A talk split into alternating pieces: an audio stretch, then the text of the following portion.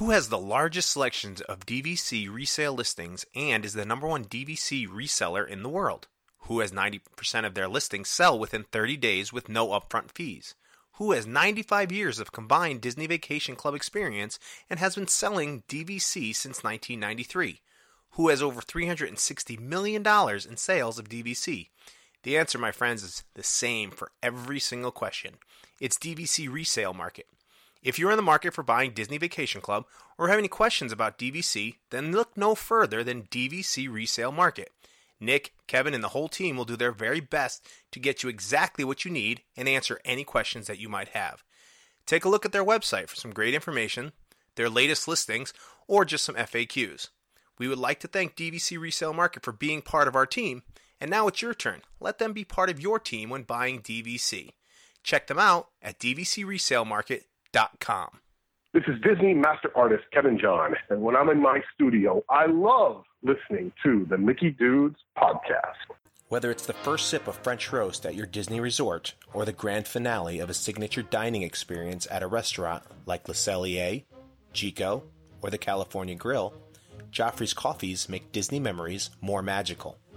Why not savor that Disney vacation just a little bit longer while enjoying a cup of Joffrey's in the comfort of your own home? Visit Joffrey's, the official coffee and tea company of Disney, online today at joffreys.com.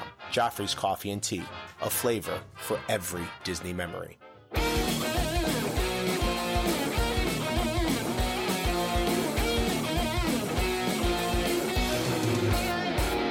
And now, from the Monsters Inc. laugh floor, it's the Mickey Dudes Podcast. Here's your master of ceremonies, Wazowski. Hello, humans! Hello, humans, and welcome to a special episode of the Mickey Dudes Podcast. I'm your host, Dave Koch. My co host, Pat Genetti, is stuck on It's a Small World again, so couldn't be with us. So we have one of our amazing Mickey Dude rotating commentators with us, and my co producer, Jeff Williams. Flash photography I wouldn't. That alters the homing signal, and that's not good.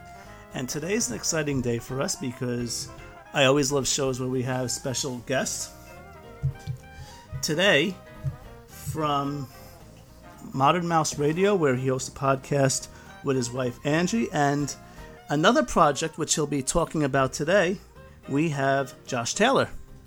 Hey, thank you for having me. Uh, folks, we're heading towards the world of tomorrow where everything looks better. Awesome. And speaking of the world, you have a new series now where you chronicle the world that never was. It's a six part audio series about the things Disney parks never built and why they were never built. Uh, Josh has covered a whole bunch of to- topics in the last uh, year. He has it's a seasonal show. The second season is out now. Last year he covered a whole bunch of topics. Uh, pavilions, for instance, that never got built. He covered Equatorial Africa, the, the Israeli pavilion. This season, he talked about the USSR pavilion. Various parks that were on the table that never ended up getting built. WestCOT, which is now uh, basically where uh, California Adventure stands, and Disney's America, which would have been in uh, the middle of the northeastern seaboard. He covers park sections that never came to be, for instance, the entrance to uh, Disney's Animal Kingdom was supposed to be a Noah's Ark theme called the Genesis Gardens. He covers what the Muppets could have been in Disney's Hollywood studios and Disney's version of the Wizarding World of Harry Potter. He takes us also down to attractions that could have been, that never did, with his most recent uh, show on the Museum of the Weird.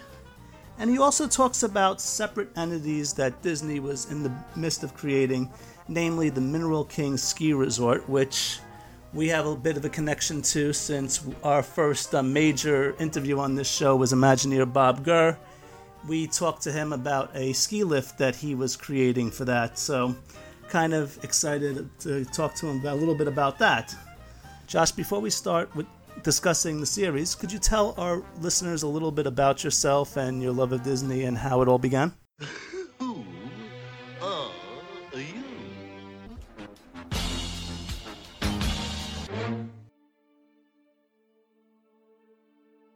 Uh, I was a huge fan of Disney uh, pretty much my whole life. Uh, my family and I lived in Denver, and we would take trips, uh, road trips to Disneyland, like every other year as a whole family. Um, and I visited Walt Disney World for the first time when I was nine, and I would go every few years after that. Um, and and most recently, uh, about seven months ago, I moved to about a half a mile away from Disneyland. I can walk there. Uh, so I mean that's basically where I live and and completely indulge myself in Disney these days. Um, but yeah, I've been doing podcasting and videos and uh, writing and kind of taking part in the Disney community um, for the last five years or so. And most notably, I've been a podcaster, but uh, over the last year or so, I've jumped more into doing video uh, from Disneyland. Awesome. Now, can you tell us a little bit about uh, the world that never was? Yeah, the the world that never was was an idea that we had. Uh, Network1901.com is uh, I co-own it with a couple other people, and we came up with this idea of uh, instead of subscribing to a bunch of different podcasts, you could subscribe to one feed and get a bunch of different takes on Disney uh, and get multiple podcasts in one feed or on one website. And uh, that's not a new idea, but it is kind of new to the Disney realm. Uh, and so we had one show, um, which now we do the Disney Culture Club. That's a weekly show. It's always going on on Mondays. And then I host Modern Mouse Radio on Wednesdays. We kind of brought those two shows together. And then we were trying to figure out, we had Mondays and Wednesdays and we thought you know to complete the whole thing maybe we'd have something on fridays and we came up with this idea of almost like a tv station you know there'd be rotating seasonal uh, rotating seasonal pieces. And i kind of came up with this idea of well what if i did a show because i didn't have to do it every week. I could do a show about uh, some of the things that disney never built. I'd written an article series uh, for Lou Mongello for WDWRadio.com years prior to that about some of those places. And I was really interested, um, not necessarily in what was going to be a part of those places that never got built, but I was really interested in the why, why they didn't get built. Obviously, Disney is a huge entity. They have, uh, you know, cash flow constantly coming in so there must have been other reasons for these things to not be built. And I really wanted to kind of emphasize the show towards that. I distinctly remember the one that Lou did on the Muppets in that way. So was that part of uh, one of came from one of your articles originally? Yeah, I'd actually written I'd written about the Muppets for him about four years ago. So he definitely had the information in his pocket and, and like by all means, Lou Mongello didn't probably rip it off from me, and he definitely did a show more about um, the Muppets and and what was going to be there, and he really focused more on what was there.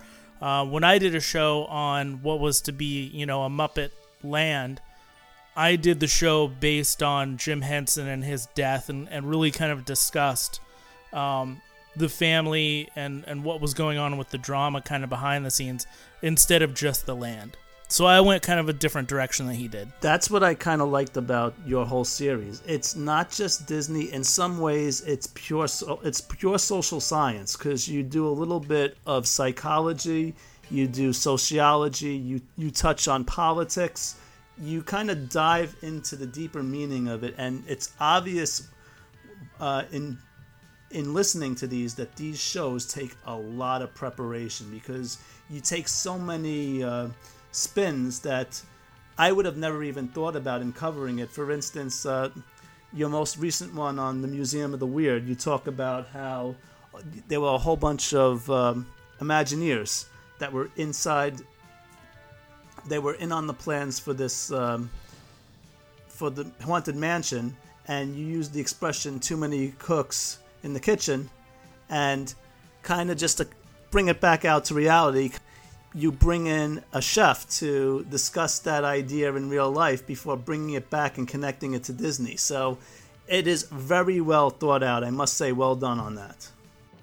Thank you. I appreciate it. It, it takes uh, for the season that I'm on now. So I did six episodes um, last fall, and it was it went really well, and I got a huge kind of you know uh, ovation from it, more than I'd ever had for anything I'd done up to that point. I've been doing at that point Modern Mouse Radio for four years, and it was like pulling teeth sometimes to get people to interact on Twitter.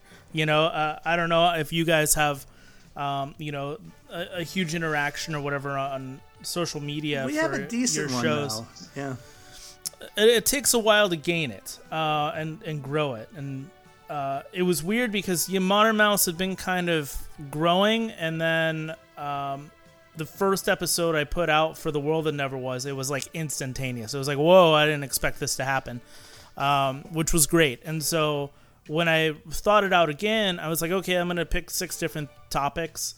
Um, and, and kind of the process in doing so was picking out six places that I knew would have a story. And I actually, in the first season, I accidentally did it. Um, but I connected the first and last episode with both doing Epcot and with also uh, the idea that uh, the sixth episode was the most complicated. And so I felt like the shows needed to kind of take a lot of themes and then kind of build towards something else and, and have this big crescendo. So in season two, I wanted to do the same. Uh, so I kind of sat down in January to start thinking about what episodes I would do. Um, by February, I was thinking about who I would probably bring in to uh, interview.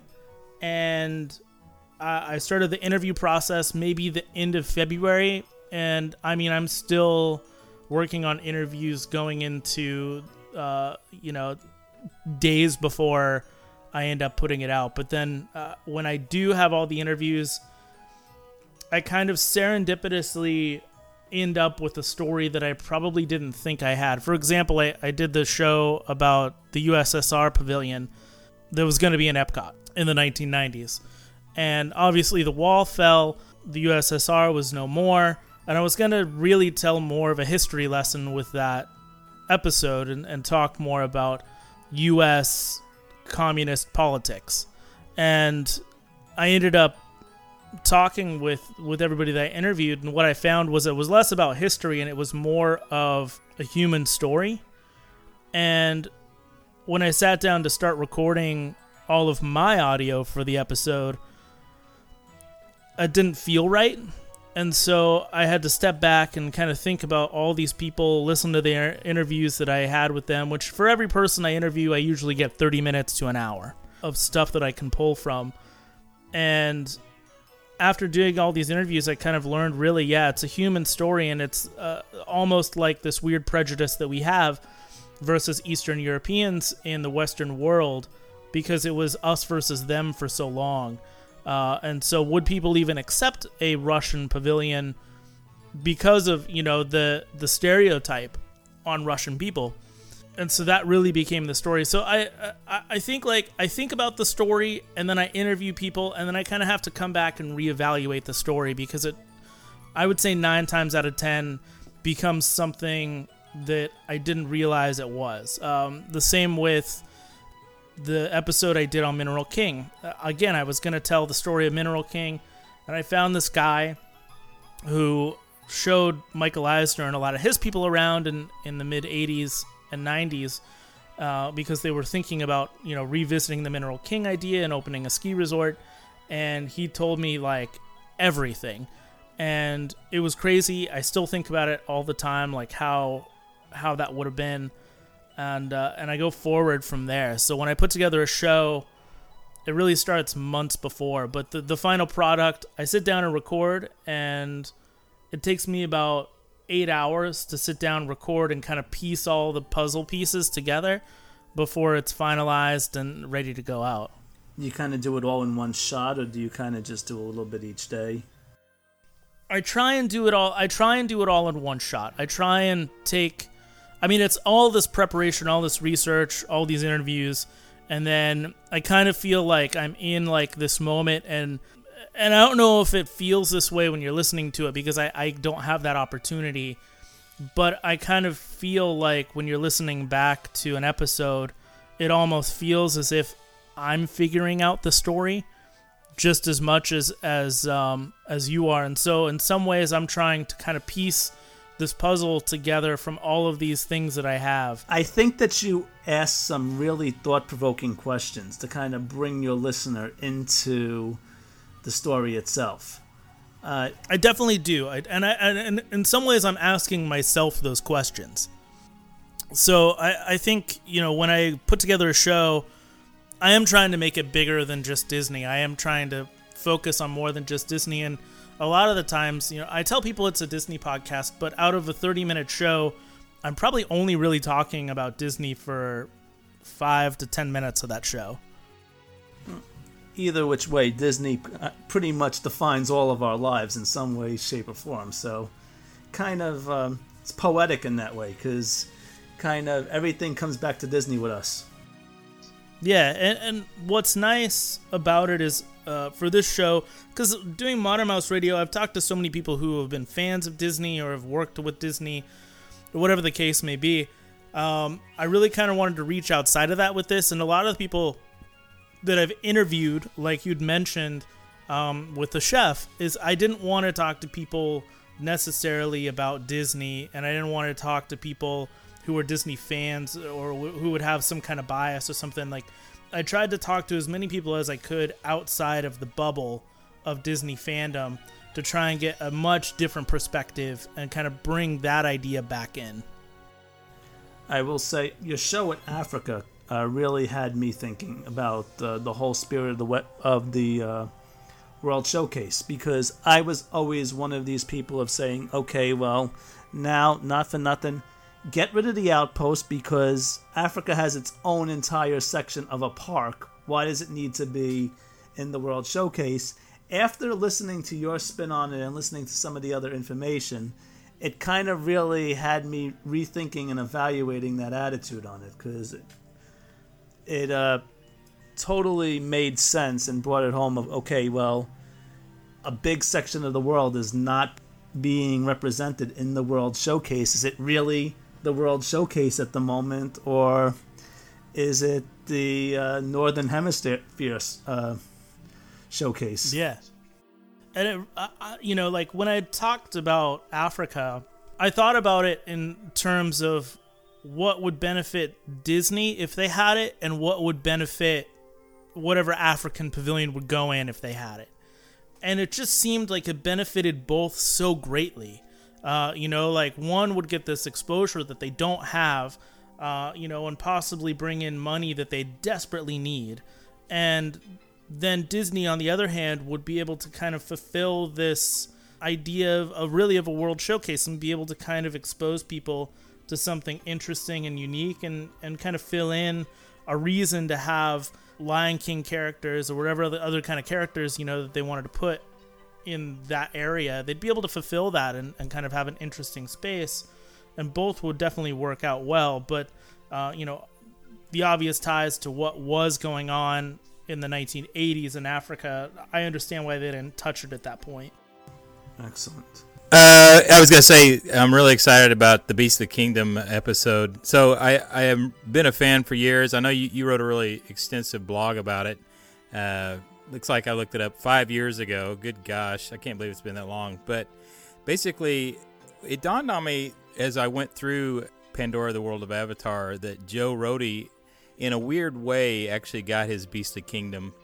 Uh, I know it's a roundabout way of saying that, but it's not exactly the fantastical uh, area that he was that was planned originally, but in in some weird way, like you said, economics plays a big factor. But it's kind of like, okay, here's some money, here's a different kind of IP. It's a fantasy world, go. And so, uh, a part of me feels like, hey, at least he got something to play with. Um, anyway, I don't know what you think about that. I would actually say, and this will be kind of what uh, I, I mentioned that the first episode and the sixth episode tie together. And I haven't said this to anyone yet, but the first episode for the season was about Harry Potter and how Disney passed up on it. And in the sixth episode talking about the Beastly Kingdom that's coming up in a few weeks. I really connect the dots there in the in this fact that when when the Beastly Kingdom was no longer a project that was going to happen at Animal Kingdom, a lot of people ended up moving over to Universal. It's why they ended up with the Dueling Dragons attraction, and, and now it's called the Dragon Challenge. Uh, you know, that was the attraction that they were probably going to be building, or something close to it, at uh, at the Beastly Kingdom and Animal Kingdom.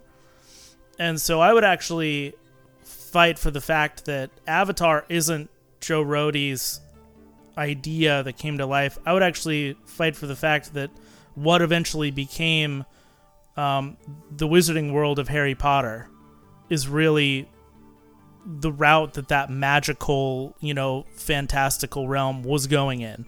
Um, they just stuck a different IP and it, you know, attached it to it. But like that idea of mythical creatures and um, you know having this dragon roller coaster and etc. I think that that the Wizarding World is more what the Beastly Kingdom would have been than what you know the Avatar Navi Pandora Land really has become. Oh no, you're you're right. It totally makes sense. If they could have got their hands on that, I'm sure it would have been something along those those lines. But you're yes, people have to listen to your Wizarding World uh, episode. It was brilliant. I love the the dichotomy of the uh, Universal versus Disney.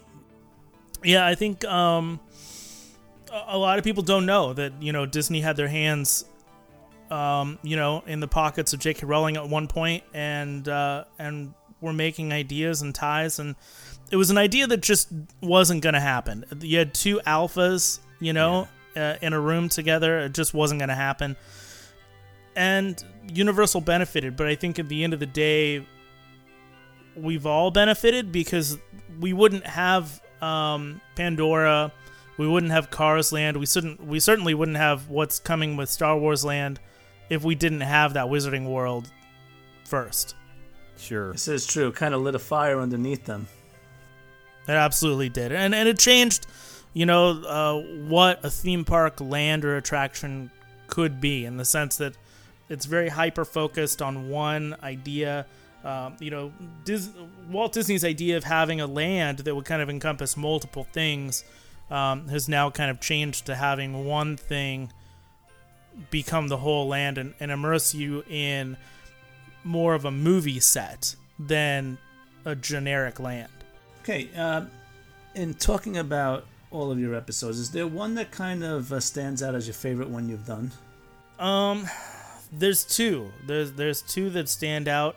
The Africa episode, like you said, it was the first one I did. It was kind of I was trying to figure out how the show would even go. I I wanted to do this more kind of journalistic, investigative show. Uh, if nobody's listened to it, you know, think of like a show that's on NPR or even like you know if you're a TV watcher like Dateline or something like that where it's much more kind of investigative there are multiple people who you're interviewing that you get to kind of hear their interviews throughout with one person kind of narrating and tying everything together I didn't know how it was going to go and I was so proud of myself after that Africa show came out that uh, I had to go back and I've kind of been able to re-listen to that show multiple times. With Modern Mouse Radio, I love doing it, but I don't normally go back and re-listen to shows later.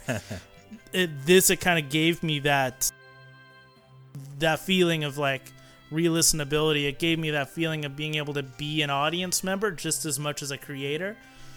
Uh, I think it's. Uh, I think that uh, Steven Spielberg says the only movie that he's ever made that he can go back and watch was Indiana Jones and the Raiders of the Lost Ark. It's like the only movie that he can go and actually just watch as an audience member. You know, he doesn't re critique himself, um, and so it's kind of a gift to himself. So in some ways, I think that that to me is a gift to myself that I did that, and I can go back and listen and not critique it and be proud of it. Um, but then the second one is the Mineral King show that I, I just put out a few weeks ago because all the stuff all these interviews and everything that I did, all the research, just kind of was like laid out in front of me, and I really felt like I was some kind of conspiracy theorist, like with a giant wall, kind of piecing things together, trying to figure it out. And and I'm at a point now where I, I'm still researching. I'm still trying to find out and I'm still trying to like figure out pieces to that puzzle that were happening when Walt was alive and when Michael Eisner was alive, and if Disney will ever build a ski resort because I still think it's a part of their agenda. I just don't know how much. Right. I love how you handled the National Parks Department because they gave you nothing. You they, you had to literally grasp at straws with that, and you were able to put a very nice twist on their lack of response. I didn't. I, yeah, I didn't want to make them the villain at all. Um, but it, I was being pulled through the wringer. So, you know, I was given people. Uh, I was given a phone number and then given a different phone number, and then that person was telling me they can't help me, and here's another. And it was just like, I finally got on the phone with this lady, and I only had two minutes with her. She just, uh, I emailed her the the questions I was gonna ask her. She got on the phone with me. I didn't even have the chance to re-ask those questions. She just started spitfiring stuff at me, and it just seemed like she was getting more and more irritated along the way. And it was like, I, I don't want to make these people the villain, but it just felt like you're pushing me in this direction that like I'm kind of casting you in a bad light when I didn't want to, and I, I kind of chuckle at the same time when I say the phrase like I probably would have been the same as her in her shoes, which is true. I I I don't want some you know like punk kid talking about Disney calling the parks department like every day, you know, for like several weeks trying to like get some inside scoop as if I'm doing anything important, you know, like, uh, but it was like, I just really wanted to know if there was a connection that I thought I had and they just like wouldn't give it to me. Brilliant. Yeah, the uh, I mean, you you have to hand it to it. There was some pretty big investors involved um, with that project, also. So uh, pretty pretty big names, uh, a lot of celebrities. So you know, it could have been a big thing. Uh, at least we got Country Bear Jamboree out of the deal. So That's true. We did. Yeah, exactly. I, Got something. I I don't know where I would be without my country bears. Seriously, that's just that and Splash Mountain is my happy place. That's something that I miss here at Disneyland. We, I mean, like they got rid of it here, and uh, it's something that I still wish we had. So do you always crane your neck when you're riding uh, Winnie the Pooh to see? Oh yeah, uh, oh yeah. Definitely, I definitely try and check it out. And actually, um, my wife wanted to do a video for our YouTube page for Network 1901 about it and about like uh, how Winnie the Pooh used to be the Country Bears, and the way that the vehicle is built is almost like the Doom buggies, right? Like so, it kind of like encaves you Yeah. in, and so you really have to crink your neck back to be able to get it. and Yes. we rode it uh, on a dead day. So we rode it like five times, um, trying to like once we got into that room, like crank back the camera to be able to get that shot, and like for whatever reason, we just could not get it. So we just gave up on the video idea. But yeah, we uh, we always go in there and, and try and see it, and I always dream of it. thing. Yeah. Uh, for our listeners who don't uh, know what we're talking about, uh, since we haven't covered Disneyland yet on this show, which is going to change as of right now, out of the eight Mickey dudes, only uh, three of us have been to Disneyland. I'm an annual pass holder. Uh, Jeff has been constantly, and uh, Joe had a not so good trip a couple of weeks ago, but we're going to be covering that soon. Uh, it, when you ride the many adventures, is it the many adventures of Winnie the Pooh out there too? Yeah, that's a what- different yeah, that's what it's called. Okay. Yep. So when you ride the many adventures of uh, the many adventures of uh, Winnie the Pooh, there's one room. I think it's right before uh, Winnie Pooh, Winnie the Pooh's acid trip when he's having the honey dream. Yep. Uh, if you turn around uh, and you look you look to the back of the room as you're coming in, you can see the uh, trophies on the wall that start up the Country Bear Jamboree in, in Florida. They're still they're still there. You can kind of see them off, and they're they're kind of silhouetted in the dark. They're not spotlighted or anything, but they still exist over there. Right.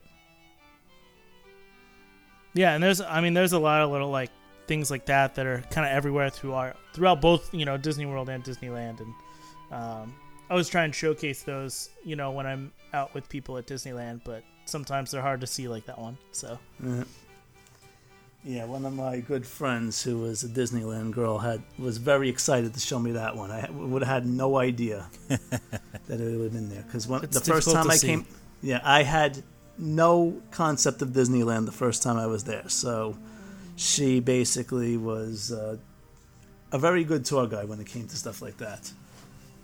Nice. And, um.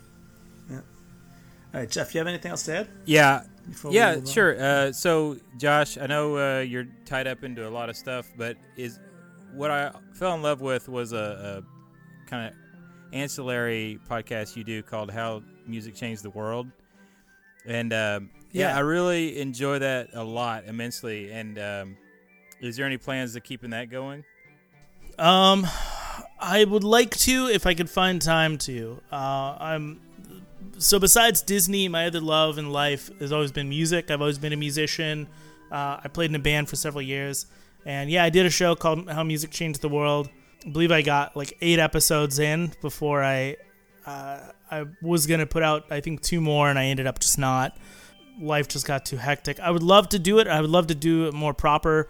I still have all the episodes, and uh, and one day possibly. But uh, for right now, I have to say no. But I would like to get back to it at one Well, point. Well, nonetheless, everybody should listen to them. They're they're short and sweet and really really chock full of uh, awesome information about some unique, uh, awesome artists that have influenced us all probably. So uh, anyway, I definitely listen to that one. That's good stuff. I always refer that to lots of friends. Thank you, appreciate it. Excellent.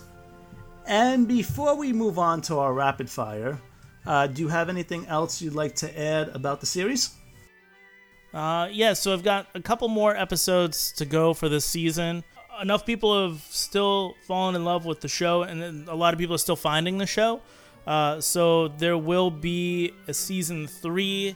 Um, I don't have a tentative date yet, uh, but I would probably say it's going to be something that comes out closer to either the winter this year or um, or like late winter, early spring next year because as soon as this series ends, I'll start investigating the next batch of six things that I do.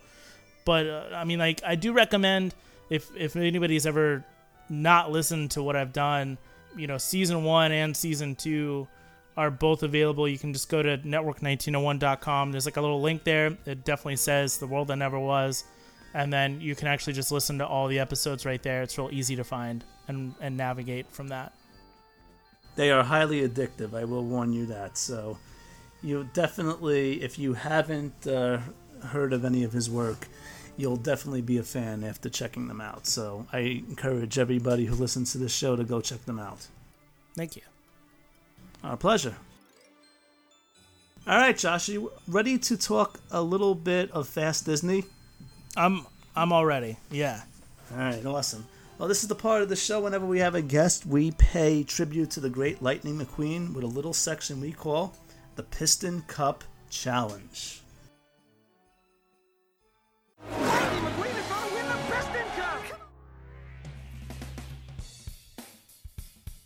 All right, Jeff, floor it. Cars Land or Fantasyland? Fantasyland. Churro or corn dog?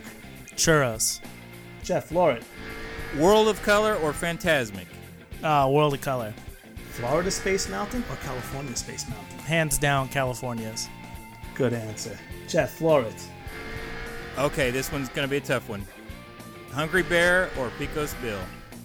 Hungry Bear. I miss Trixie's Pie, but that's another story for another time. and finally, favorite Disney animated movie? Uh, Three Caballeros. Nice. Oh, I was in a foul mood when I was in Disneyland the last time and went up to uh, country, uh, went up to Hungry Bear and saw that Trixie's Pie wasn't on the menu anymore. I asked, I asked a cast member, and she had no idea what I was talking to. And I tried to go to a senior cast member too, and she was insistent that she worked in Dis- Disneyland for 20 years and that was never on the menu. So I kind of just let her talk about, let her talk, and kind of le- left sulking. Yeah, that's pretty sad. I'm sorry. All right, well, Josh, it's been a pleasure having you on. Thank uh, you. Take Thank a, you for having me. oh, thank, thank you for coming on. Uh, take a minute to uh, let our uh, listeners know where we can find you. Yeah, uh, like I said, network1901.com is where all of our podcasts are, so you can listen to The World That Never Was, uh, as well as Modern Mouse Radio, um, the Disney Culture Club, and then we, we have other you know seasonal shows as well, um, including Discovering Star Wars uh, and Explain This Book to Me. And pretty soon we'll be doing uh, Animated Devils and Discovering Harry Potter. Uh, those are all going to be fantastic shows. I recommend all of them. And uh, if you want to find me on social media, uh, you can find me personally at Modern Mouse Josh on Twitter, and you can reach Network 1901, um, which is also me as well as several other people. Uh, you can find us on Twitter, Facebook, and uh, Instagram, all at Network 1901 or backslash Network 1901. Excellent. And Jeff, where can you be found? You can find me at BrainDud92 on Twitter or just BrainDo on Instagram. And you can find me on Twitter and Instagram at Figments Reality and Dave Koch on Facebook. Check out the Mickey Dudes on Twitter at themickeydudes.com and check out our uh, website www.themickeydudes.com for uh, original blog content mostly created by Pat. And with that, ladies and gentlemen, have a magical day.